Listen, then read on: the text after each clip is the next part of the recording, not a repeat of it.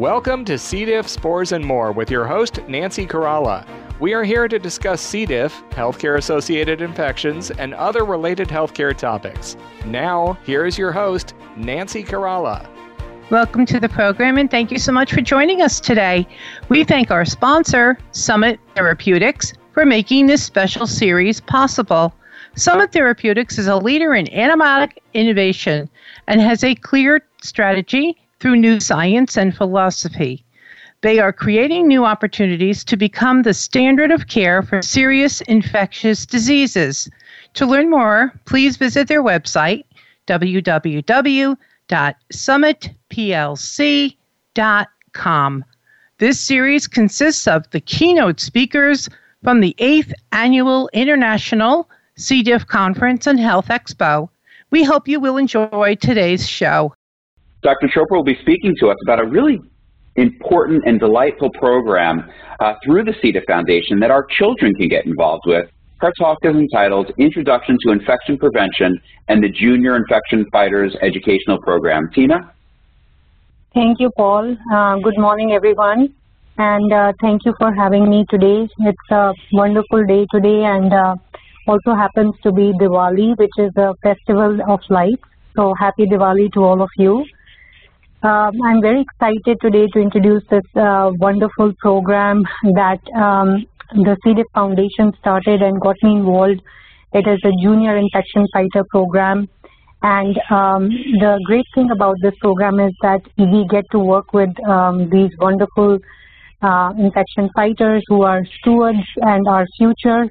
And they are extremely passionate, and it's wonderful to work with them. And this year has been, despite what we have seen with the pandemic, working with these children have been a silver lining. So I want to thank Nancy for being the mastermind behind this program, and also Dale and Maureen, who have done an amazing job and partnered and collaborated with me to help develop this program. So these junior infection fighters are spread out all over the country, and this is just an example and overview of how they are involved in peer education. They do experiments, hands-on experiments with hand hygiene, which, as we all know, is the cornerstone of infection prevention, and they start very early on and take these hands-on experiments to classrooms. For example, this is one classroom, and you can see the C. Diff Foundation has this activity book, which was introduced to these infection fighters, and they disseminate it and take it to the community, whether it is a group of children going to the temple or going to their classroom, and they do hands-on experiments with glow germ, for example. Here you can see the glow germ experiment. This is one of the junior infection fighters introducing the glow germ experiment, and also introducing the activity book to the children. And they start very early on through hands-on experiments to introduce various aspects of infection prevention. The activity book has core concepts of hand hygiene. It is a fun way to learn about bacteria, viruses, and I tell you, these children are so passionate, and they know more than a lot of our patients, and they love to learn about nutrition, they love to learn about microbiome, what are good bacteria, what are bad bacteria. They also have activities around dental hygiene, vaccination, and now most recently about COVID as well, which is amazing. So this activity book has been growing throughout the year, with the pandemic being introduced into their curriculum as well. This is myself. I had gone to one of the classrooms to introduce one of these experiments and activity books to the children.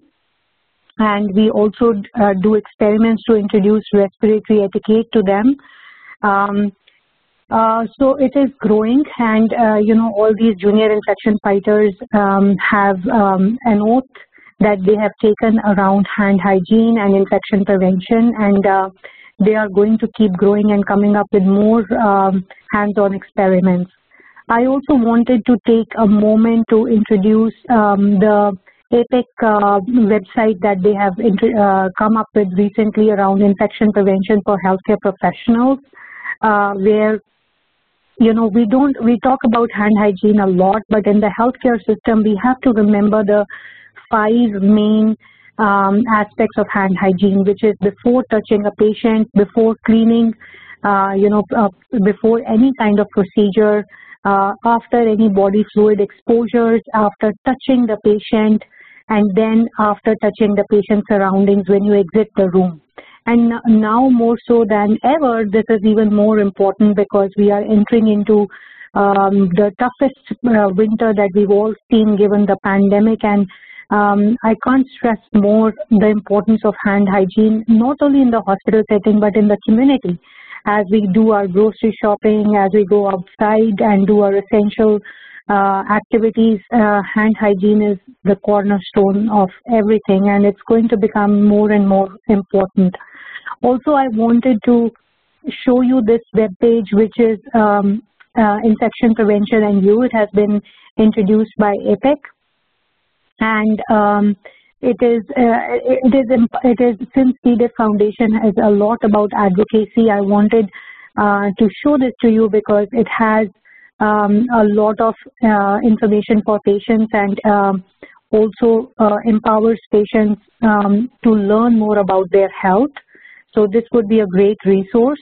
Also, it has a great program around antibiotic stewardship because infection prevention, I think, is married to stewardship, and we have to talk about stewardship, and we do a lot of stewardship activity and education for our patients. This website introduces the ABCs for patients. For example, for A is ask if those antibiotics are necessary. What can I do to feel better? B is bacteria and viruses, so to keep in mind that antibiotics don't kill viruses, they only kill bacteria. And whether taking all the antibiotics exactly as prescribed is completing the course. So, you know, all of these, I think, are very important tools that are can empower our community.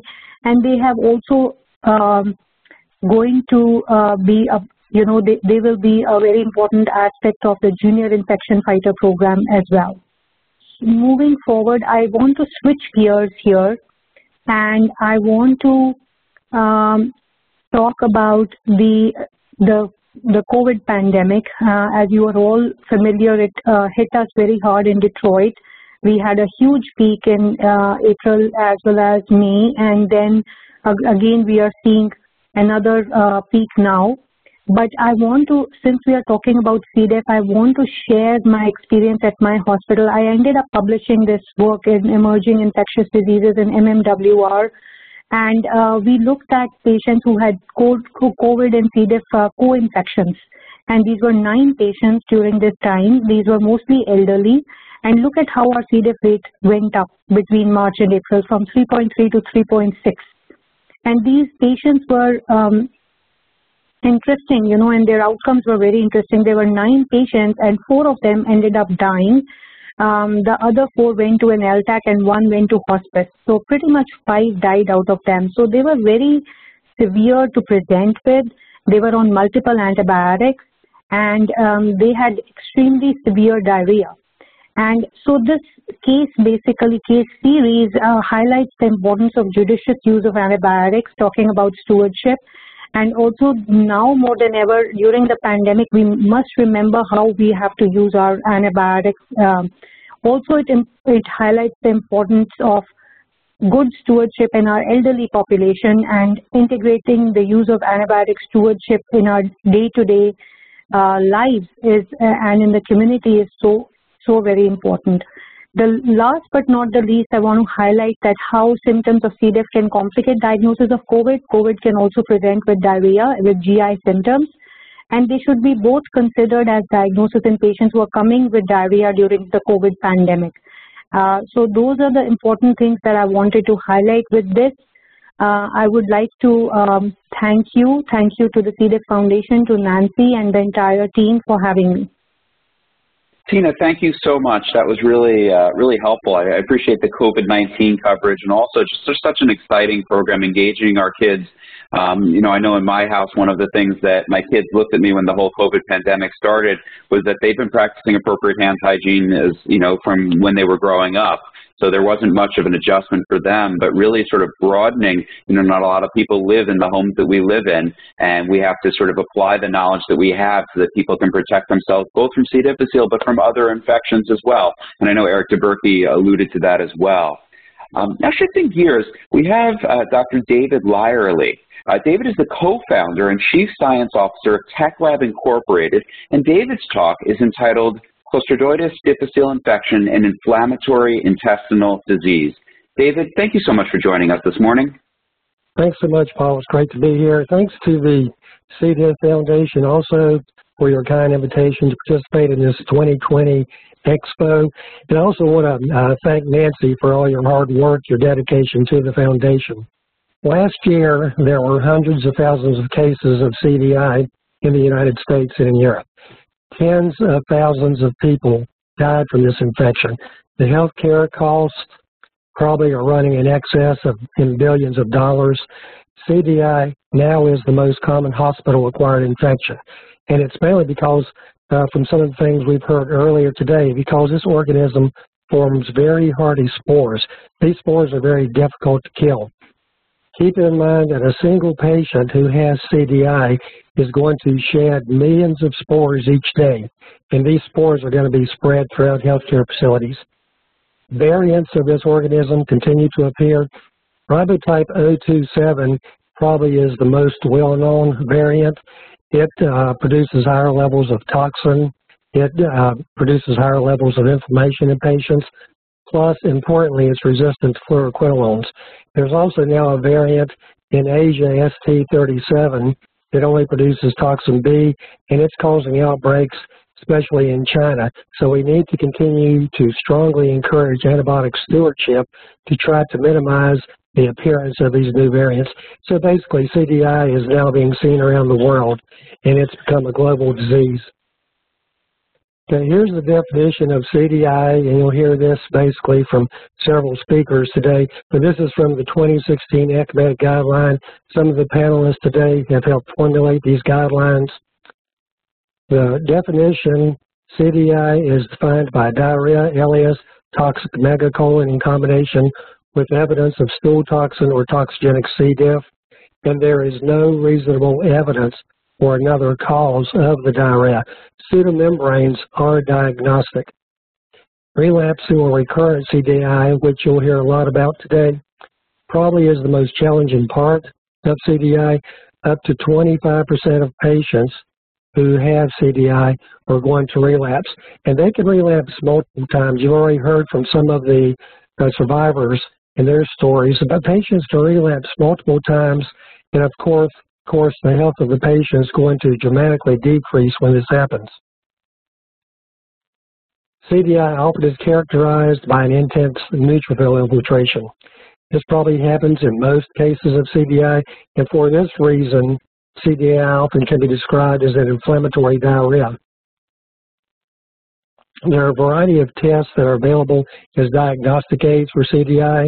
There are immunoassays for toxins A and B, immunoassays for GDH, and NAT assays, nucleic acid amplification tests for the toxin genes. Each of these different types of tests offer advantages, but please keep in mind that each also has limitations. For example, immunoassays for toxins A and B have higher positive predictive values than GDH or NAT testing, but they probably have lower sensitivity. GDH immunoassays do not differentiate between toxigenic and non-toxigenic strains in hospitals. Even so, GDH can be an excellent biomarker for the organism. GDH provides high negative predictive values for screening out patients.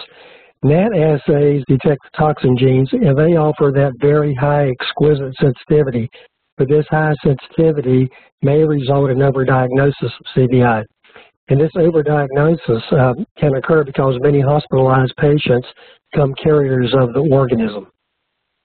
For these reasons, ECMED guidelines and those from IDSA, SHEA, provide recommendations for algorithm testing. This gives you a higher level of accuracy. These algorithms include combinations such as GDH followed by toxin testing, NAT testing followed by toxin, and even combinations of all three types of tests. If institutional guidelines are implemented that basically enrich for the detection of CDI and diagnosis of CDI, then the IDSA SHEA guideline includes the use of NAT testing as a standalone test. This approach will actually improve the accuracy of any of these tests, whether they're used singly or in combination. Importantly, not all of these tests perform equally well. Any of these tests can vary from company to company because of quality and performance. For example, how well the analytes are stabilized in the test diluent is a main factor. How cleanly the tests perform is another factor. These types of things are what make a difference in the test performance. There are a number of challenges for diagnosing CDI. Importantly, the presence of a toxigenic strain does not always equal disease. There will be times, for example, in mild cases, when the disease may resolve on its own and antibiotics may actually not be needed. There can be co-infections in which C. diff is simply a bystander organism and not causing the diarrhea. Co-infections have been reported, for example, with norovirus and bacteria such as Campylobacter. It's critical that the diagnosis is accurate. If the patient really has CDI and is not appropriately treated, the patient can develop colitis.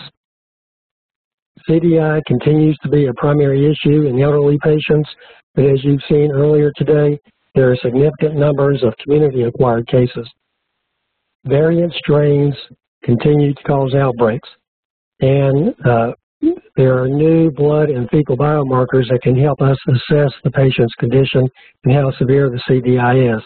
But because of the challenges of diagnosing CDI, algorithm testing can help improve the accuracy. The severity of CDI can be defined by inflammation. Inflammation plays a key role in this disease. Uncontrolled host inflammation is being reported in more and more types of diseases, and I think that CDI falls right in line with this. White blood cell counts have been used for a number of years to help categorize the severity of CDI, and I've listed some of the numbers in the table. Typical counts will be in the range of about 5,000 to 11,000. In mild to moderate CDI, counts are typically less than 15,000. When it gets to be severe CDI that is uncomplicated, cell counts are higher than 15,000. In severe CDI that is considered complicated and associated with hypertension, shock, ileus, megacolon, the white blood cell counts will be greater than 15,000. In general, the more severe the CDI becomes, the more likely you will see an increase in white blood cell counts, lower serum albumin, and intestinal biomarkers will increase. In addition to the white blood cell counts, we can use intestinal biomarkers of inflammation. The one that's been used the most for CDI is fecal lactoferrin. This is a glycoprotein present in the secondary granules of fecal leukocytes. And when the white cells migrate into the lumen of the intestine, they lyse, lactoferrin is released. It can be measured qualitatively, simply looking for an increase over background levels, but it can also be measured quantitatively to follow patients during the infection. And there have been several studies that show that, one, fecal lactoferrin correlates with toxin positivity rates and with white blood cell counts. Two, fecal lactoferrin and calprotectin, which is another biomarker for intestinal inflammation, are higher in CDI patients than in patients who are negative for C. diff or in patients colonized with non-toxigenic strains. Three, there's a direct correlation with patients who have toxin in their stool. These patients have higher levels of fecal lactoferrin and calprotectin than patients who are negative. And in the fourth bullet point, patients in long-term healthcare facilities who were infected with Ribotype 027 had higher levels of toxin, higher levels of organism, and higher levels of fecal lactoferrin. So the graphs on the right are representative of these findings, and they show that fecal lactoferrin levels correlate with white blood cell counts and the presence of toxin, and it can be used to assess mild moderate, and severe CDI. All of these results continue to show the important role of inflammation in CDI. This is an article by L. Fagoli et al., and it points to the important association of host inflammation with severity. In this study, CDI was defined as a positive toxin test, at least 3 bowel movements a day, diarrhea, toxic megacolon, colectomy, and/or death. Patients were given a severity score based on the Heinz VA severity score definition, and as shown in the panel on the right, some of the panelists were key and instrumental in developing this severity score measurement. In this study, the levels of fecal lactoferrin were higher in patients who had a severe Heinz score.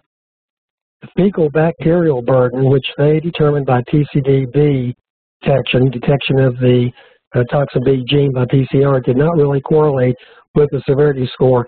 I will say, however, that I think the interpretation by these authors would have been strengthened if they would have used bacterial counts.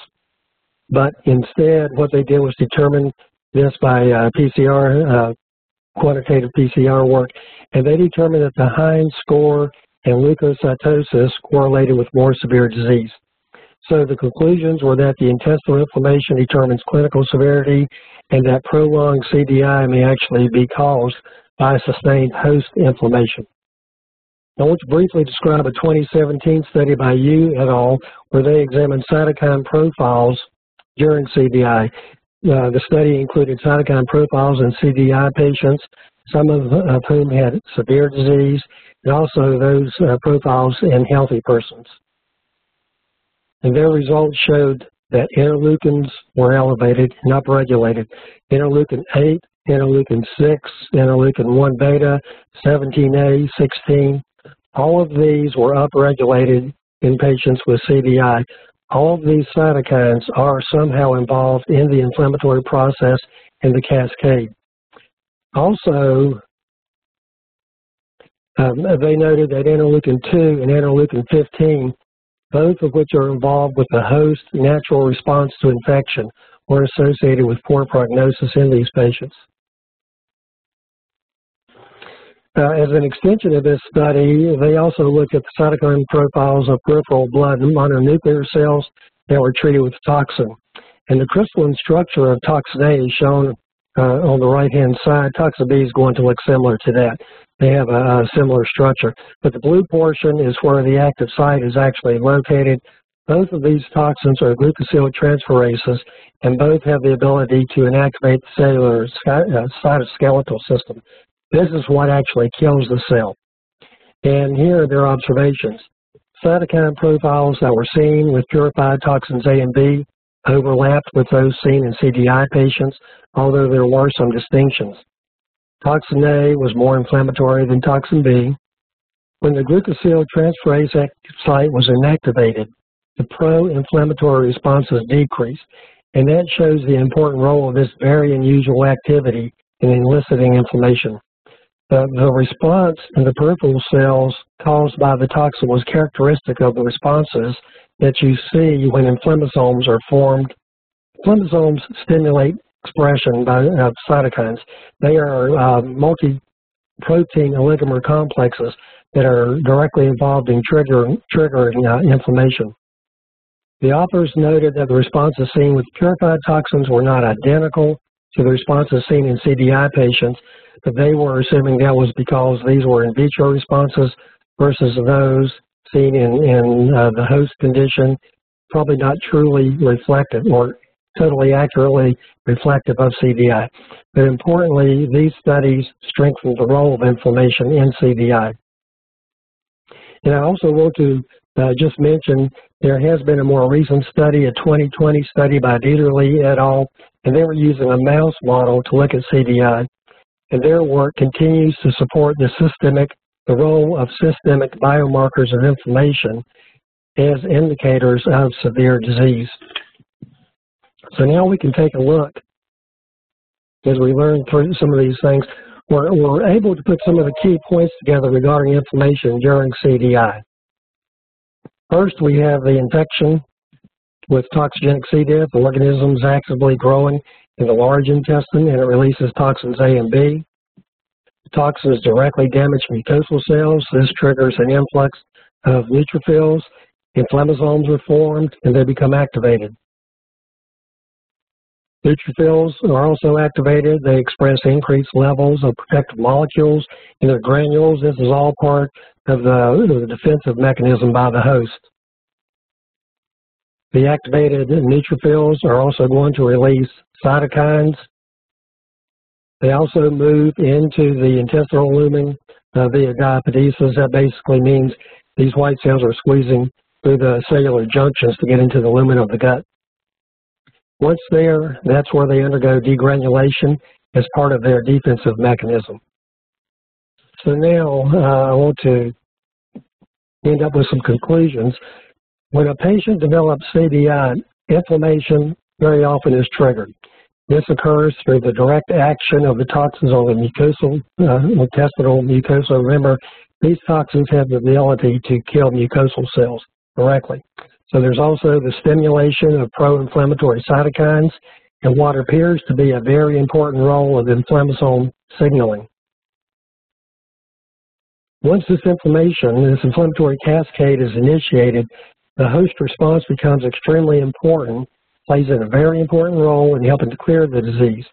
It also plays a role in how severe CDI can become. Inflammation will help control the CDI, but if it's uncontrolled, it can make the disease severe. And this probably plays a key role in how easily and possibly how often relapses occur. So in order to achieve protection against CDI, we need to get the gut microbiome reestablished.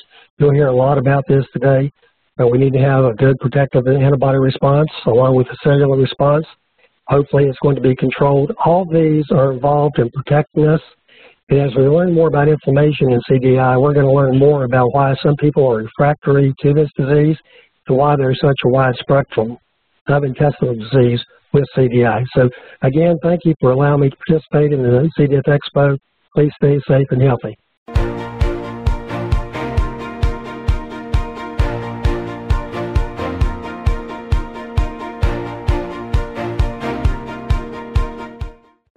We hope you are enjoying listening to the keynote speakers of the 8th Annual International Virtual C. Diff Conference and Health Expo, sponsored by Summit Therapeutics. Learn more about how Summit Therapeutics is advancing innovative therapies.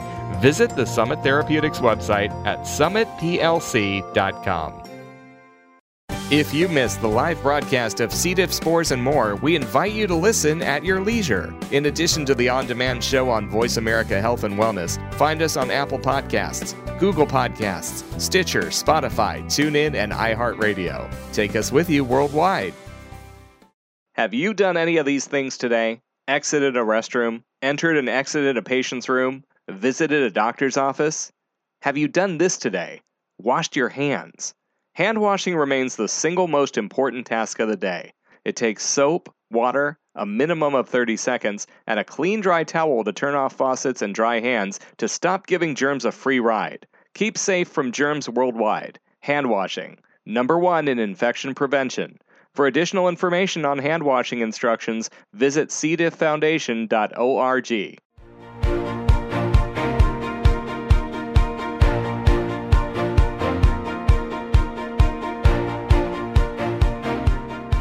This is Stuart Johnson. I'm taking over from Paul for hosting. Thank you again, Paul, for doing a great job, and we're right on time, interestingly enough.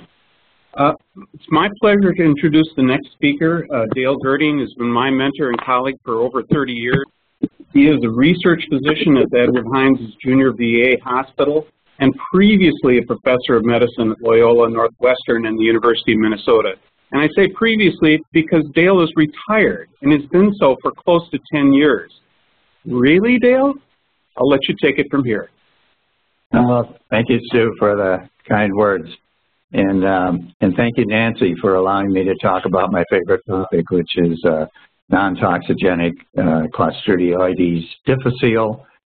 And some of you are probably wondering, what is it back from? Well, it's had a checkered history of development, and I'm very delighted to say that development is now back on track, and I couldn't be happier. I think it's important for you to pay attention to one of my disclosures here, and that is the disclosure on patents, because I do hold the original patents for the use of non-toxigenic Clostridioides difficile. The background for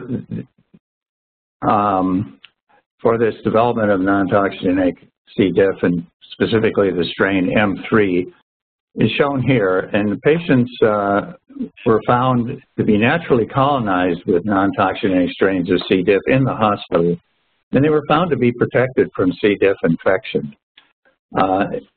It turns out that NTCDM3 was the most frequent of these isolated strains of non-toxigenic C. diff.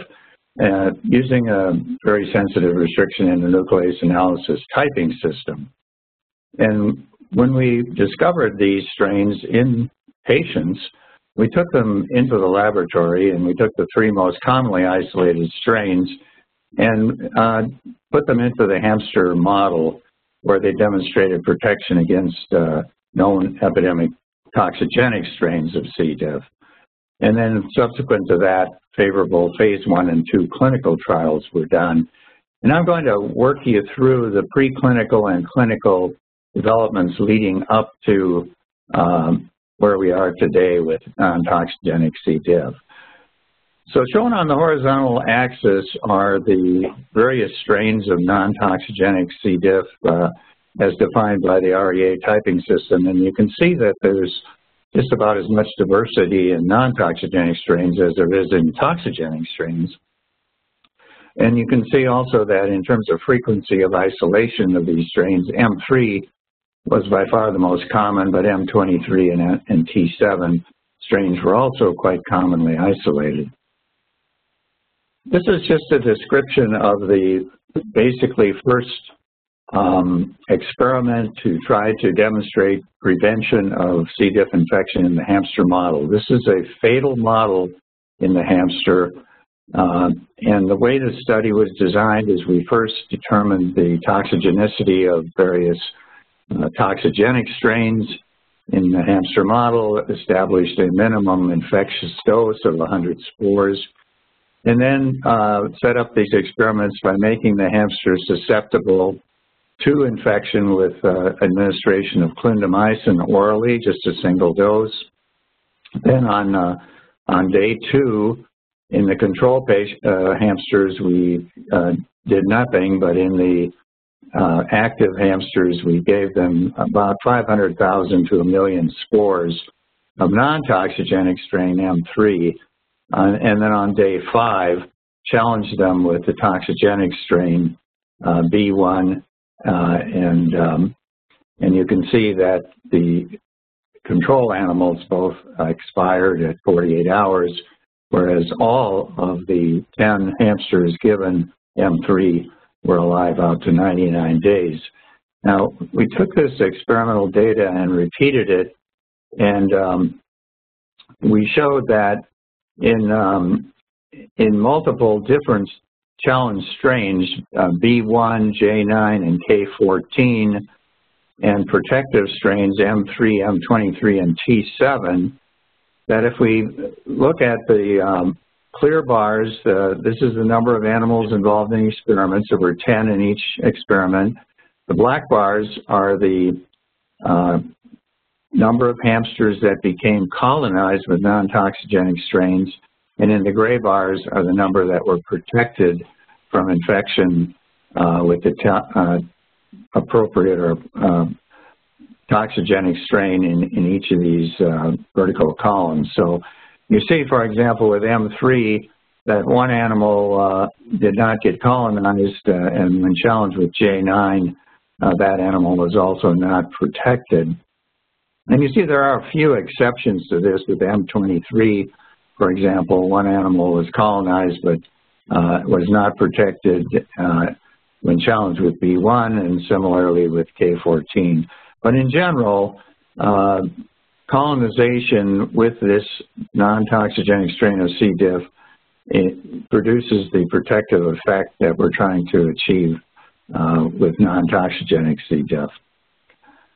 Now, some of you might be asking, does this work with the 027 strain, which is also determined to be a BI strain? So we're showing here that the BI1 strain, which is the historic strain from the 1980s of 027, and BI6, which is the more recent epidemic strain of 027 from the 2000s, were used as challenge strains, and protection with M3 again correlated with colonization, as you can see for both BI1 and BI6.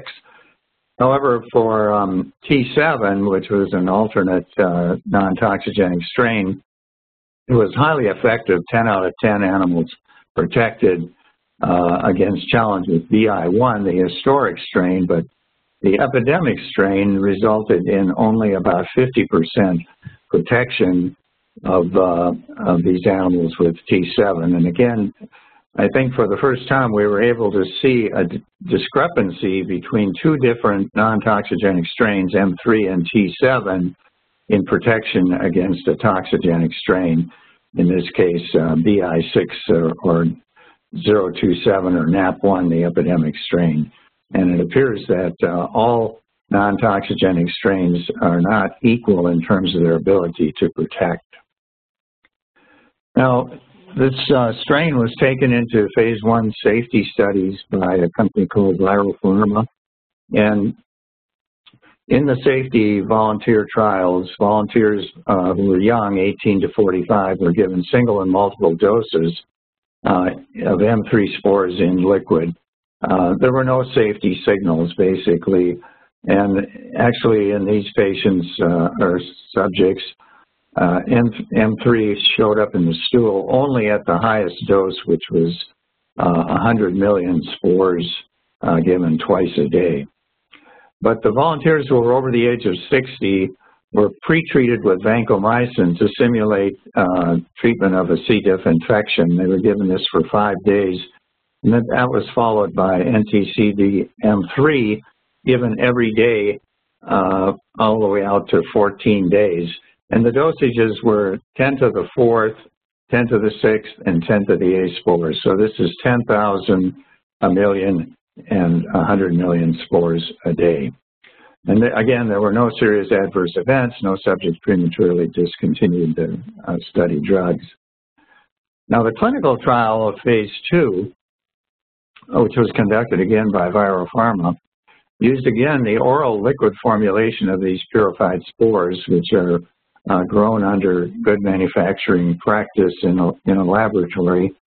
And the strain selected was originally isolated from an asymptomatic patient, and it's the same strain that was used in the initial phase one trials. These strains lack all the genes for expression of C. diff toxins. They colonize humans without causing symptoms based on our observed patient studies.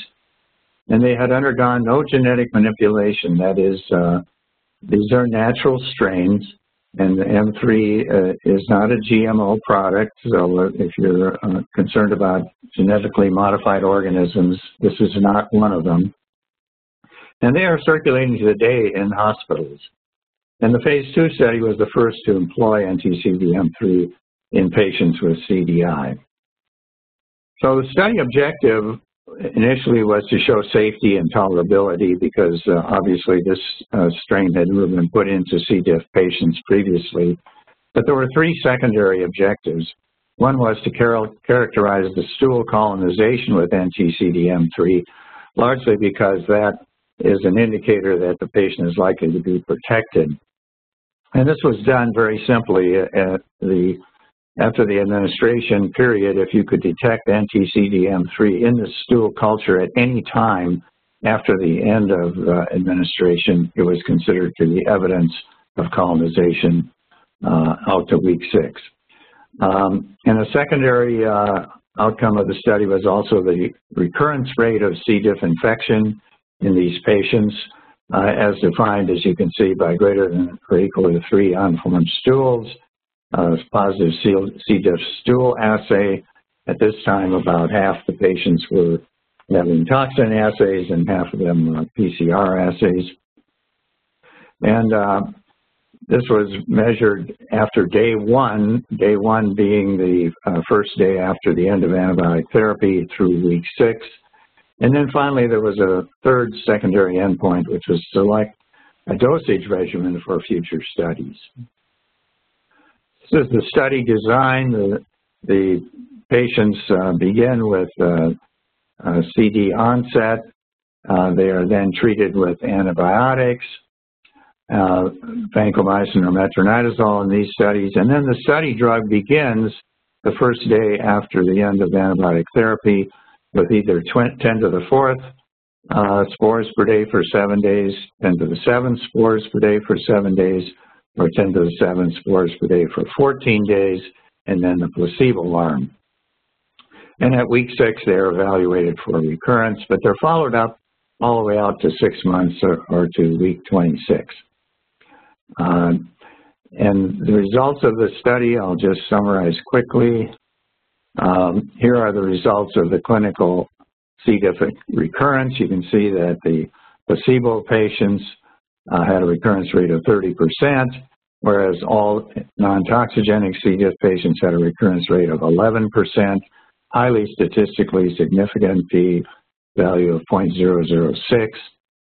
And the dosage that was most effective turned out to be 10^7 spores given daily for 7 days, where the recurrence rate was only 5%. We used an alternate definition for a recurrence, which was, did the patient receive antibacterial treatment for C. diff infection? The results were very similar. The placebo group had a 33% recurrence rate, 14% for all non-toxigenic C. diff. And again, the preferred dosage was 10^7 spores for 7 days. Now, this is a complicated slide demonstrating culture of the stool of these patients, which was done all the way out to 6 months. And shown in the orange bars are a detection of toxigenic strain, as you can see in the upper left placebo group, where most of the patients have toxigenic strains recovered following treatment. And you can see D1, day one is the first day of these patients after antibiotic therapy. And if you go to this upper right column, you can see that the 10^4 dose of non-toxigenic C. diff colonized about 2/3 of the patients, but about 1/3 of them still were colonized with a toxigenic strain. And down in the lower left quadrant, you see that the majority of colonization with 10^7 spores for 7 days was non-toxigenic. And in the lower right, the 14-day administration did not seem to increase the colonization rate, nor did it increase the persistence. And you can see in the 10^7 group in the lower left that the longest colonization with this organism was about 22 weeks. In contrast, some patients, even at 6 months, still have toxigenic C. diff detected in the stool, probably explaining why we still see very late recurrences of C. diff in some patients. Now, we analyzed the data on the basis of, did the subject get colonized with non-toxigenic C. diff? And when we did that, we found that the colonization was really predictive of protection. So recurrence rate in the patients who were colonized was only 2 of 86 patients, or only about 2%. So again, just as we saw in the hamsters, if colonization could be detected, it correlated with protection. So in summary of this study, the safety profile was really good. 1 week of dosing appeared to be sufficient. You didn't need 2 weeks. The higher dose of 10^7 spores was more effective than the lower dose of 10^4 spores. And CDI recurrence was really reduced by any dose of greater than 50% and by greater than 80% for the most effective dose in this study. It appears that this might be an ideal complement to even a vaccine should it be developed, because it's very rapidly acting and bridges that gap between a vaccine administration and efficacy, which usually takes a month or so. So in that respect, you could provide immediate protection, which is transient because colonization is not permanent, but we think that's probably a good thing because there's no permanent alteration of the microbiome with this approach. There's two types of C. diff prevention. We've been talking about secondary prevention, which is prevention of recurrent C. diff, either first recurrence or multiple recurrence. But there's also primary prevention, which is prevention of patients from getting C. diff when they're in a high-risk situation like taking antibiotics. And I just wanted to wrap up by putting up a slide that we've been using for about 25 years about the pathogenesis of the C. diff infection, in which patients usually become hospitalized or healthcare exposed, are exposed to C. diff spores and antimicrobials, and that combination either results in them becoming asymptomatically colonized with C. diff or developing C. diff infection. And based on Lorraine Kine's work in the New England Journal 20 years ago, we feel that the presence of antibody either against toxin A or B, in her case toxin A, is what protects these patients and allows them to become asymptomatic colonized rather than C. diff infection. So for prevention of C. diff,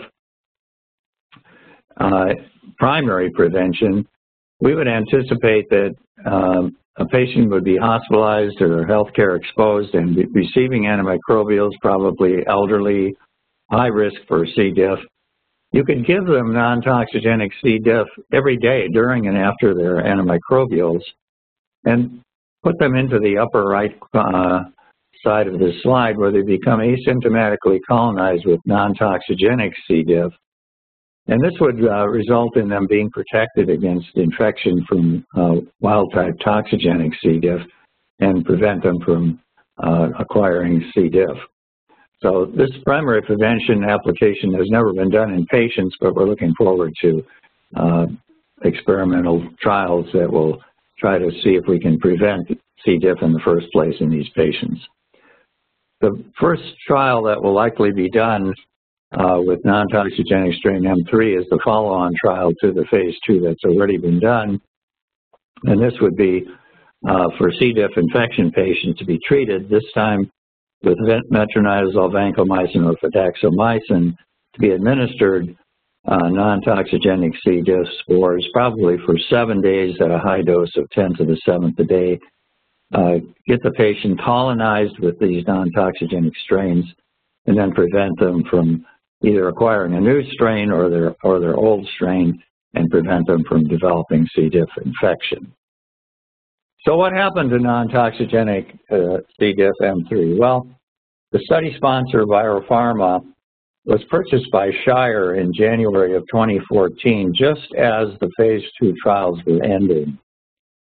And Shire elected not to pursue further development of VP20621 since they were interested in orphan drugs, and this was not an orphan drug, and they did not have experience with developing gastrointestinal or infectious disease agents. So they did not pursue development, and the exclusive license agreement with Shire was then terminated in 2016.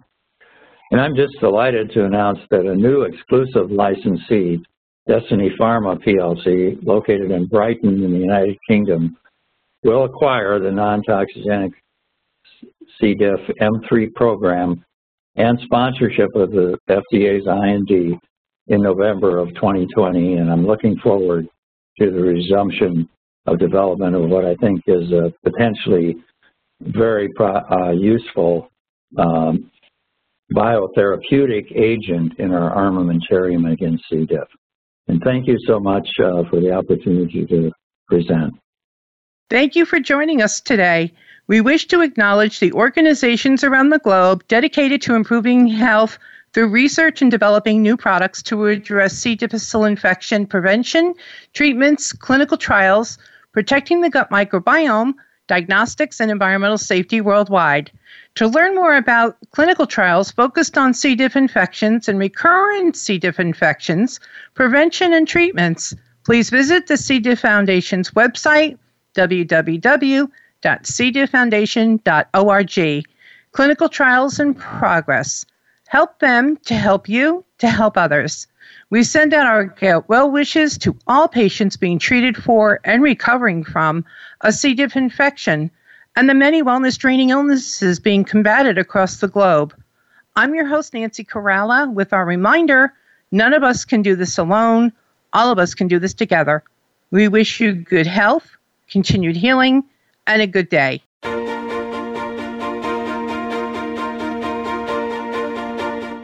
Thank you for tuning in this week for C. diff, Spores, and More. Be sure to join your host, Nancy Caralla, again next Tuesday at 10 a.m. Pacific Time, that's 1 p.m. Eastern Time, for another edition of our program on the Voice America Health and Wellness Channel. None of us can do this alone. All of us can do this together.